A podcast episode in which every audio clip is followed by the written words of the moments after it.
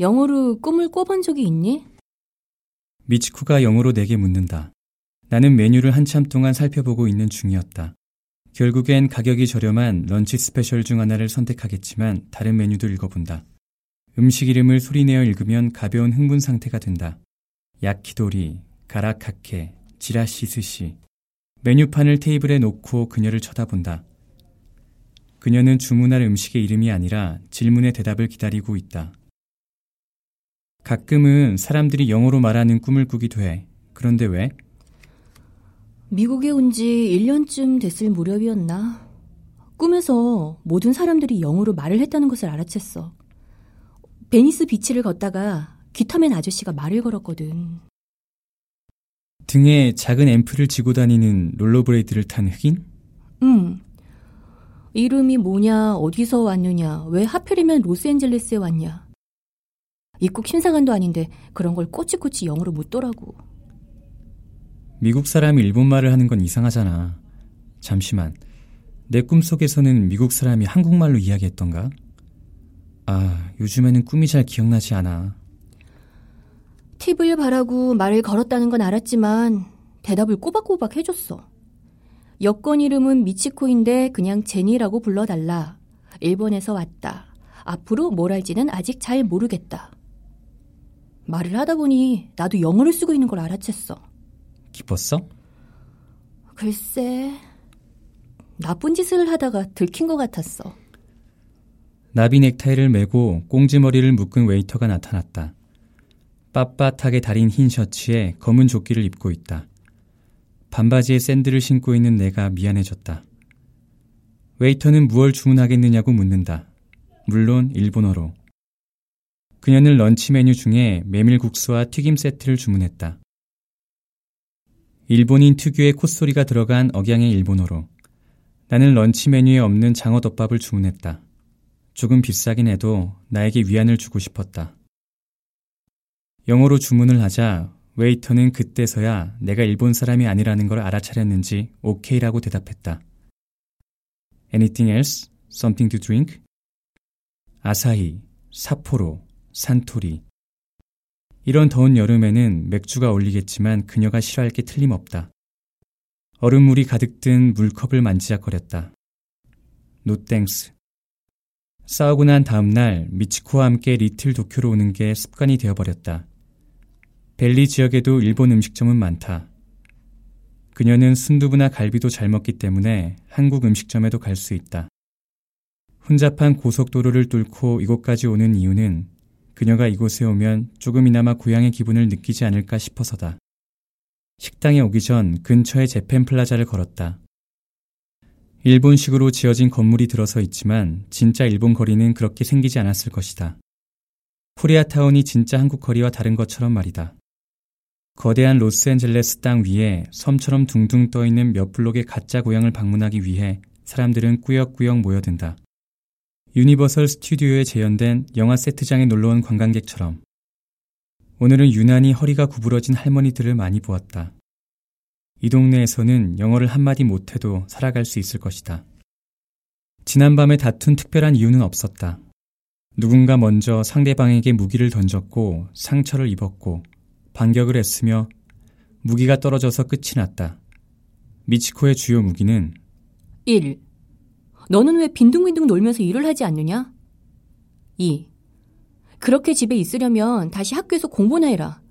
공학을 전공했으니 알아보면 일자리는 많을 거다. 하다못해 컴퓨터 수리원이라도 할 수 있지 않느냐. 3. 소설가는 아무나 되는 것이 아니다. 한국말로 쓰지 말고 차라리 영어로 글을 써라. 로스앤젤레스에서 한국말로 소설을 쓰는 게 무슨 의미가 있느냐. 4. 이상한 룸메이트를 들이지 마라. 5. 술을 그만 마셔라. 내 세포가 죽고 건강이 나빠진다. 지난밤의 무기는 3번과 5번의 결합이었다. 모든 작가가 알코올 중독자라는 속설은 유행이 한참 지난 거 알아? 요즘 작가들은 건강관리에 철저해.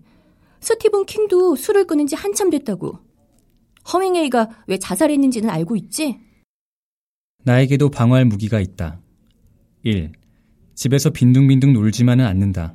풀이 딸린 2층짜리 집을 청소하는 게 누군데? 2. 학교는 충분히 다녔다.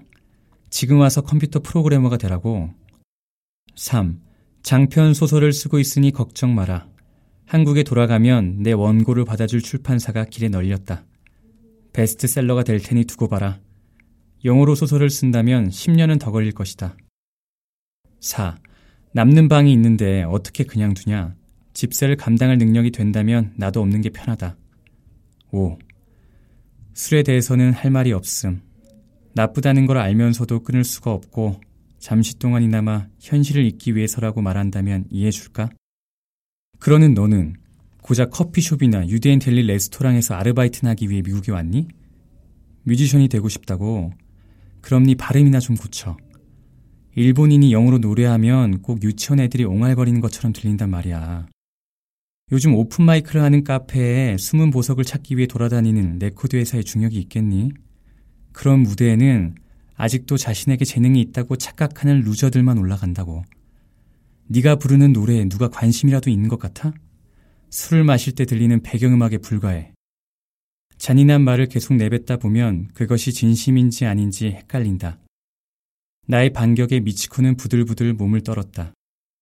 그녀는 나를 물리칠 치명적인 무기를 찾지 못하는 것 같았다. 그때 캐롤이 방문을 두드렸다. 너희들 괜찮니? 미치코는 눈가를 닦아내고 문을 조심스럽게 열었다. 괜찮아. 소란스럽게 해서 미안해. 나는 캐롤의 눈길을 피했다. 분명 여자를 울리는 못돼 먹은 자식이라고 생각하겠지. 하지만 그거 알아? 미치코가 반대했어도 너를 룸메이트로 받아준 건 나라고. 얼굴에 멍이라도 났는지 확인이라도 하듯 캐롤은 미치코의 얼굴을 찬찬히 살펴보았다. 다 괜찮아. 아무 문제 없다고. 나는 한 손에 맥주병을 들고 중얼거렸다. 식스팩의 마지막 맥주였다. 내 입에서 구르는 말이 미치코가 부르던 노래의 가사처럼 들렸다. Baby, everything will be alright. 웨이터가 주문을 받고 사라졌다. 메뉴판도 가져가 버려서 읽을 게 없다. 우리는 오래된 부부처럼 말이 없다. 지난밤 싸움에 대해서 미안하다는 말을 꺼낸다면 서로를 상처 입혔던 말들이 떠오를 것이다. 그러므로 침묵.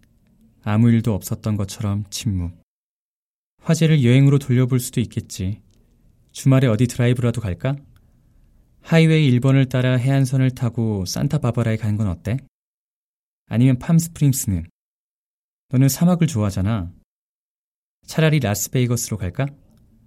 트레버가 지난 크리스마스 때 돈을 왕창 따왔대. 하지만 그 모든 것이 즉흥적인 제안일 뿐이라는 건 미치코도 알 것이다. 여행을 가기로 마음 먹기는 쉽다. 정작 떠나기가 어렵다. 살다 보면 여행을 가야 하는 이유보다 갈 수 없는 이유가 언제나 더 많은 법이니까. 주먹만한 고무공 하나가 대구르를 굴러왔다. 툭 하고 내 의자 다리에 부딪혀 멈춘다. 공을 매만져 본다. 아기 피부처럼 보드랍고 푹신하다. 키가 의자 높이만큼 되는 아이가 다가와 손을 내민다. 머리카락은 노랗고 눈동자는 파랗다. 나는 공을 건네준다. 손가락이 작고 포동포동하다. 가짜 같다. 아저씨는 중국인? 나는 고개를 흔든다. 일본인? 또다시 고개를 흔든다. 포기했는지 바이바이 손을 흔들며 엄마가 있는 테이블로 사라진다. 엄마는 나를 향해 싱긋 웃어준다. 아빠는 없다. 넌 좋은 아빠가 될 거야. 미치코가 말한다. 그녀는 가끔씩 뜬금없는 말을 하곤 한다. 설마 식당에서 소리 지르는 아이를 보면 달려가서 때려주고 싶어. 게다가 난 겨우 스물일곱이고 너는 아직도 나는 미치코의 정확한 나이를 모른다. 어떨 때는 나보다 어린 것 같고 어떤 때는 나보다 서너 살 많은 것도 같다. 영어에는 존댓말이 없다. 자신이 밝히지 않는다면 누구도 상대방의 정확한 나이를 알 수 없다. 그녀가 몇 살인지는 상관없겠지. 어차피 우리는 부모들을 버리고 가출을 해서 낯선 세계에 툭 하고 던져진 아이들이니까. 어떻게 서로를 사랑하는지 잘 모르는 아이들. 상대방이 부모처럼 아낌없이 자신을 사랑해 줄 것을 요구하는 다 커버린 아이들. 캐롤의 새 남자친구 봤어? 화제를 바꿔본다. 얼음 때문에 컵에서 물이 뚝뚝 흘러내린다. 아니? 나이가 얼마 정도 되는지 가늠할 수가 있어야지. 흰머리라도 난 거야? 그 정도는 아니야. 웃으면 눈가에 주름이 생기는데 으스스한 기분이 들 정도로 기분이 나빠.